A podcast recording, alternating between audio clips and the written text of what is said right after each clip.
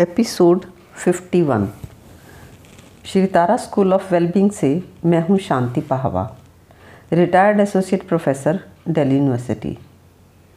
आज की बात शुरू करते हैं कुछ सवालों को लेकर। सवाल हैं कि, क्या मृत्यु के बाद भी जीवन है? मैं कौन हूँ, आत्मा या शरीर? परमात्मा है या नहीं? और है तो कैसे मिले? मोक्ष क्या है? मोक्ष कैसे मिल सकता है? कहाँ, कैसे, कब मिलेगी शांति? जीवन आखिर है क्या? इन सभी प्रश्नों के उत्तर हज़ारों सालों से हज़ारों लोगों ने कहे हैं या लिखे हैं। श्रेष्ठ से श्रेष्ठ, तर्कों सहित सुंदर, रोचक, उदाहरण सहित उत्तर। पर क्या ये प्रश्न आपके भीतर से मिट पाए? नहीं। क्या इन प्रश्नों पर खोजना, सोचना, पूछना, बताना बंद हो सका? नहीं। क्यों? कहीं ना कहीं कोई बेसिक भूल है तुम्हारे द्वारा प्रश्नों को सोचने में, पूछने में। ऐसे ऐसे प्रश्न तुम पूछोगे तो उत्तर तुम्हें हर कोई देने को तैयार बैठा ही है। हद तो ये है कि तुम्हें अभी कोई पूछ ले तो तुम भी ये उत्तर दे ही दोगे। मैंने अपने जीवन में ऐसे लोग नहीं देखे जिनमें इतनी ईमानदारी हो कि वो कह सकें, मुझे नहीं पता। मैं तो खुद भी खोज ही रही थी, या खोज ही रहा था। यानी एक बुनियादी बात तो ये कि इस तरह के प्रश्नों के उत्तर तुम खोजो तो तुम्हें उत्तर तो मिलेंगे, पर प्रश्न खड़े ही रह जाएँगे। दूसरा ये कि उत्तर तुम्हें पहले से पता भी होते हैं। इसीलिए तुम्हारे इन प्रश्नों के मैं उत्तर दूँ, इससे कुछ होने वाला नहीं है।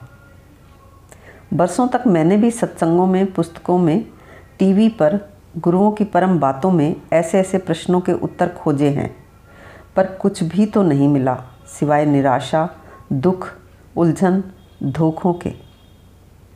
क्योंकि मेरी भी वही बुनियादी भूल थी जो आज भी करीब करीब सभी की है।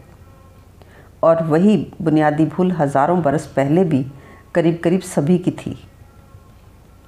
यही सब सवाल आत्मा, परमात्मा, मोक्ष, शांति, जीवन, मृत्यु के बारे में एक युवक ने बुद्ध से पूछे। बुद्ध ने कहा, एक साल रुको, तुम्हें सब जवाब मिल जाएँगे। और वो युवक रुक गया। तभी एक शिष्य हंसा। युवक ने पूछा कि ये क्यों हंस रहा है? बुद्ध ने कहा, उसी से पूछ लो। उस शिष्य ने युवक के पूछने पर कहा कि बुद्ध झूठ बोल रहे हैं। तुम्हें कभी इन प्रश्नों के उत्तर नहीं देंगे वो, क्योंकि साल भर में तुम्हारे प्रश्न ही गिर जाएँगे। प्रश्न बचेंगे ही नहीं तो तुम पूछोगे पूछोगे ही क्या? बुद्ध ने कहा कि देखो, मैं नहीं बदलूँगा, एक साल बाद, मगर तुम ही बदल जाओ तो फिर मैं क्या कर सकता हूँ? तुम ही ना पूछो प्रश्न तो फिर उत्तर देने का तो कोई प्रश्न ही खड़ा नहीं होता। क्यों नहीं दिए बुद्ध ने तत्काल उत्तर? क्या बुद्ध को उत्तर पता नहीं थे? संसार तो तब भी पंडितों से, ज्ञानियों से भरा था, और वैसे भी हर कोई उत्तर देने को तब भी तैयार था, आज भी तैयार है। तो क्या बुद्ध को अपने आश्रम की दुकान चलाने के लिए शिष्यों की भीड़ चाहिए थी? क्या बुद्ध को उस युवक से साल भर दान दक्षिणा लेनी थी या अपनी सेवा करवानी थी? नहीं। बुद्ध ने उसे इसलिए उत्तर नहीं दिया क्योंकि वो प्रश्न उसके असली प्रश्न थे ही नहीं।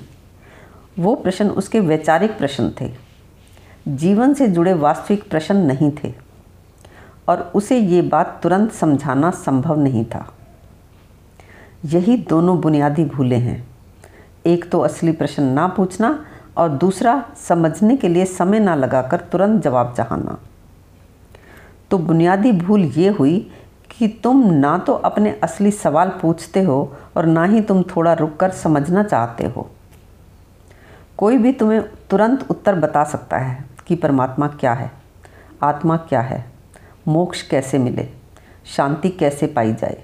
पर किसी के किसी भी जवाब से तुम्हारे जीवन में कोई फ़र्क पड़ नहीं सकता। मेरा मन बरसों नामी गिरामी गुरुओं के इन्हीं प्रश्नों के तुरंत जवाबों में फंसा रहा।